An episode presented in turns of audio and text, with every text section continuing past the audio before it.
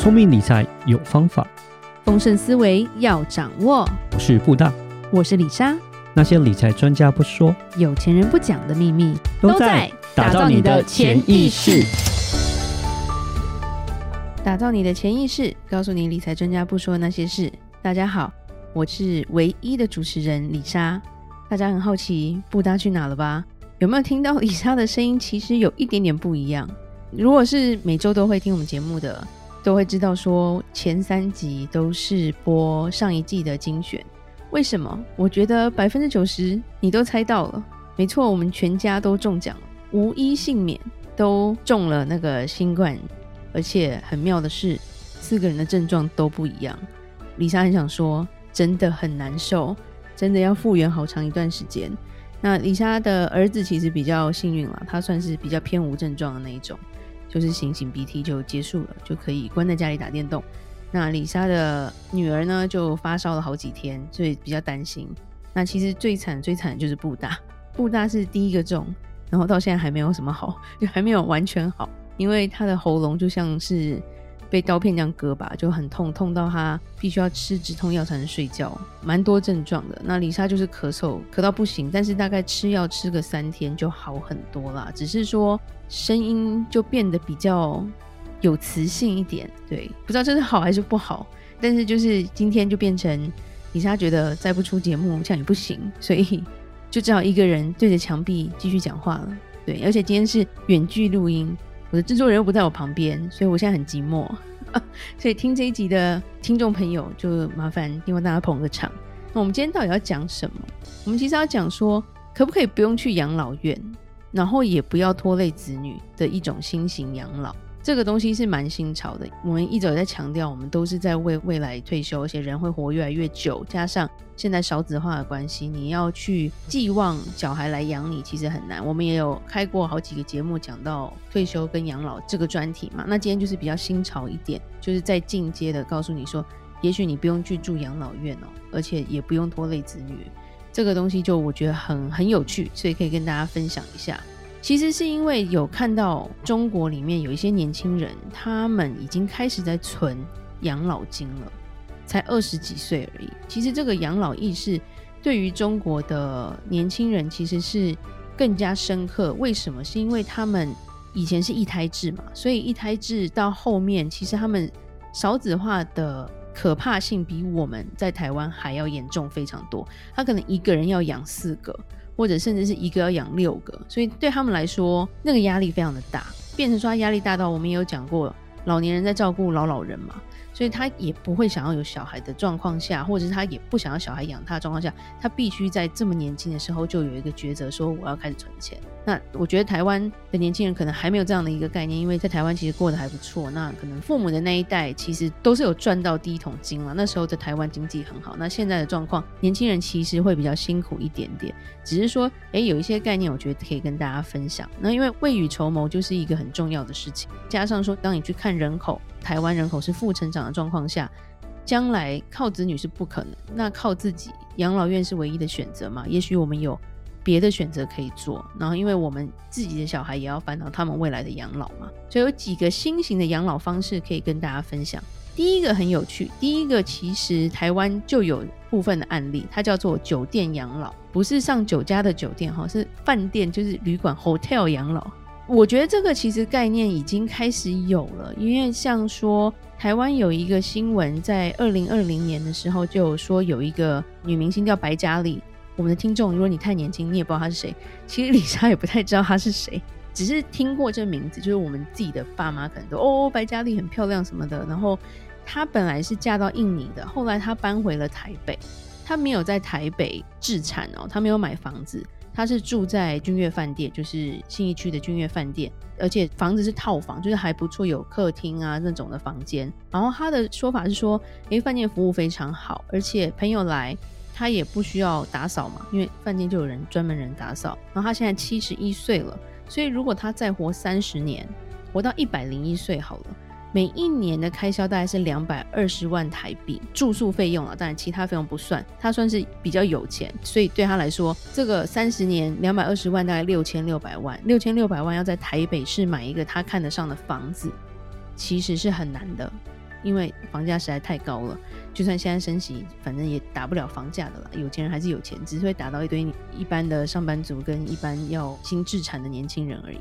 那对他来说，这个饭店养老，他又不用整修房子，对不对？然后他不用担心说，诶，打扫或者是他老了之后怎么办这些东西，所以他觉得这个东西很好。那其实不止他有这样一个概念，在很多地方，譬如说有一些独居的老人，他们就会觉得说，找一个合适的住处就是住到饭店去。有一些人很有趣，是因为他的家里的房子要拆迁，然后拆迁不是要盖要好几年，然后他要先去找一个地方住。没想到他就找到了饭店去住，结果住了之后他就觉得，诶，我在这里养老就好了，我干嘛要再去买房子或者再去找房子？我买房子可能买不了那么好的房子，我还要付房贷，然后房贷还贷不出来。可是饭店的好处是它性价比，你真的在外面算比外面租房子来得好，因为你要加上打扫，对不对？然后大部分的饭店会付什么？会付早餐，所以你早餐有把费所以对他来说其实性价比会更好。吃东西也算是丰盛，因为当你有早餐把费的时候，你可以选择你要吃什么样的早餐，营养更均衡，因为它什么都有，水果啊，然后西式的啊，中式的，吃完又不用洗碗，这个也很重要。第二个是他对他来说，他进出很自由。你如果住在养老院，可能养老院的进出啊，人员啊，他会限制。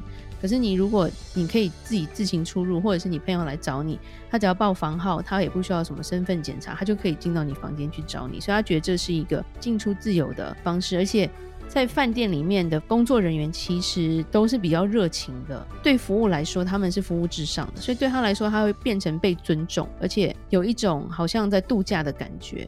要运动啊，或者是饭店的周遭一定都是生活机能不会太差，所以他要叫外卖什么也都很方便。这是第一个，就是新兴的养老方式。第二个比较特别，就是其实李莎在美国有一些白人，他们是这样在做他们的养老生活，叫做旅居养老。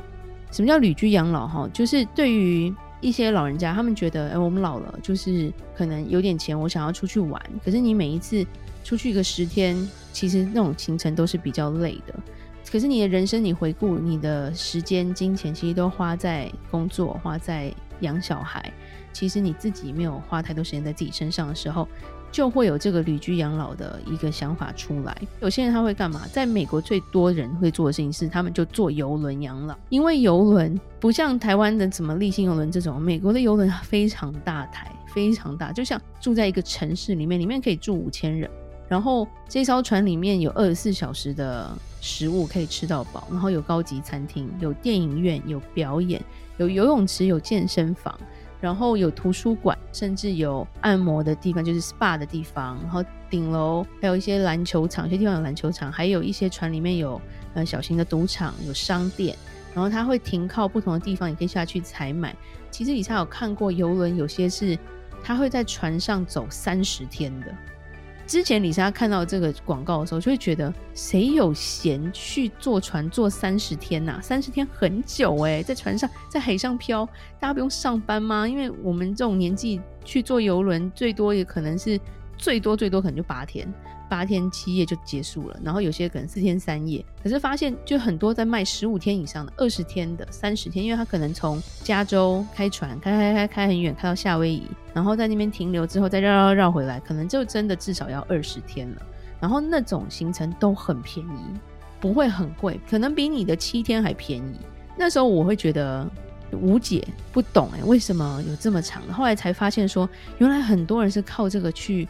养老，因为对他来说，如果我今天住在一个地方，我要付的房租，尤其是美国的房租，然后独居，像是养老院来说好了，好的养老院一个月美金至少也要六千块美金，就是有时候难听一点，好的你住不起，烂的你又不想住，你不敢去住，烂的可能也要两千多块。那可能我坐个游轮三十天，我如果一直都这样子做的话，我可能可以拿到很好的 deal，所以可能一个月我只要花个。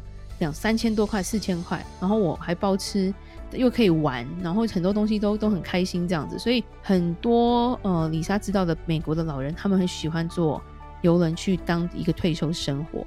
在亚洲来说，其实有些看过一些长者，他们有说他们要去马来西亚退休啊，或者是印尼啊，因为东南亚小岛很多，然后呢物价非常的便宜。譬如说，同样是麦当劳好了，可能在东南亚就是真的很便宜，就是同样的东西为什么价钱差这么多？然后东南亚的小岛可能一点点钱就可以住到 villa，然后住包月或者是包好几个月，然后里面也有仆人，每天帮你煮早餐，所以。对于一些亚洲人，他们想要旅居退休的，然后有些人就会选择，譬如说泰国啊这些地方，然后他们觉得很方便，然后很便宜，好像就是一直在度假，然后又可以一直吃海鲜。嗯，华人都喜欢吃海鲜，对，这个心态就很不一样。那第三种叫做互助养老，有这样的一个观念，只是说我们身边可能真的李莎至少没有认识一个现在是在互助养老的啦。互助养老这个是一个在欧洲，他们有一个这样的机制。就是瑞士，它有一个时间银行，等于是说你在年轻的时候，你去申请做义工照顾老人，然后你服务的时间会存入这个社保系统的时间银行。等到你一个年龄你需要人家照顾的时候，你就去申请说，哎，我需要有多少的时间人家来照顾我，而且当年我是年轻的，所以我存进去的时间还有一些利息，就是我多出一些时间，他们可以派义工来照顾我。其实欧洲也是少子化的国家，这些东西就蛮特别，因为就会有。八十岁的奶奶家可能住进了一个二十四岁的年轻姑娘，因为什么？因为她进来累积她的时间。更好的是，可能她不需要交房租，但是她就只需要下班的时候陪老奶奶多聊天，帮她做点家事，这样也是一个陪伴跟看顾，就是所谓的互助养老。那最后一个叫做抱团养老。抱团养老的话，呃，我觉得在华人圈比较多，就好朋友吧，就是当。一群人就是想，哎，小孩大了，然后都各自有各自的家庭。一群人到一个年纪，他有一些身边的好朋友，就喜好相同的，就说，哎，那我们就干脆大家集资，我们去租两个别墅或者是什么一块地之类的。然后就住在一起，因为反正里面可能很多房间都照你们方式去做了。然后大家住在一起，就是可以打牌啊，可以聊天啊，吃什么就一起做饭啊。甚至外面如果有院子的话，其实都可以养一些鸡，可以下蛋，或者是可以种菜，就这样子。真的里面可以装卡拉 OK，就是可以一直过着退休生活。然后如果家人要来看你的话，可以先讲好。那当然他们会签一个协议，叫做如果你身体有什么疾病，你自己要负责，你要自己去承担看病这些东西，我们没有要照顾你。你要回孩子家住几天的话，也都欢迎你回去住几天。对，这就是抱团养老，那我觉得也蛮特别的。那李莎这边在介绍了这么多不同的养老方式，我不知道你会比较喜欢哪一种啊？李莎其实觉得，就是如果能够去旅游养老，跟第一个住饭店，我觉得还不错。